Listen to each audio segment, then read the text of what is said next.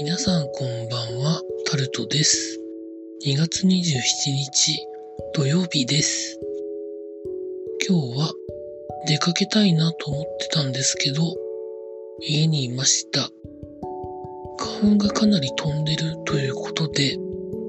私自身は花粉症ではないとは思うんですけど、まかり間違ってということもあると思ったので、家にいました。皆さんいかがお過ごしになってらっしゃいますでしょうか？今日も時事ネタからこれはと思うものに関して話していきます。東京電力の原発事故絡みの賠償額が2021年度には10兆円を超えるということが記事になってます。まあ、いろんなものを総合的に組み込んだらこの金額になるということらしいんですけど、賠償を払うのに、多分東京電力管内の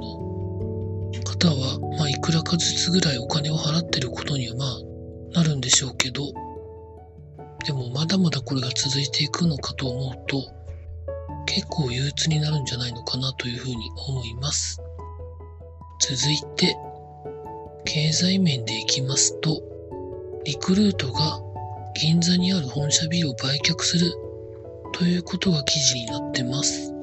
コロナ関連の影響ではないというふうに言ってるらしいんですけど、不動産会社に売った後に借りて使うというふうな契約らしいです。そういうところで言うと、ABEX とか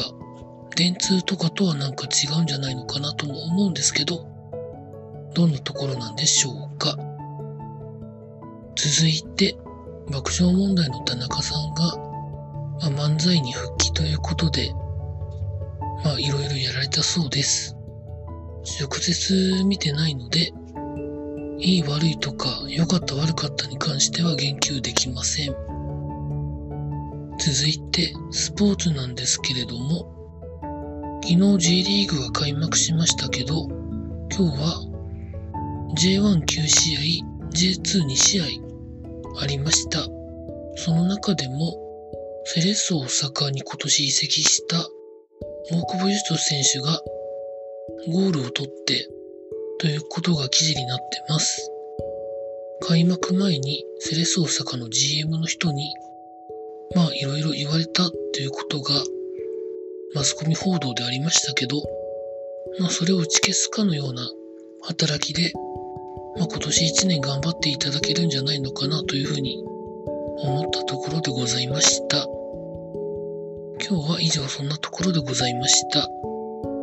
明日は出かけたいなと思っております。以上タルトでございました。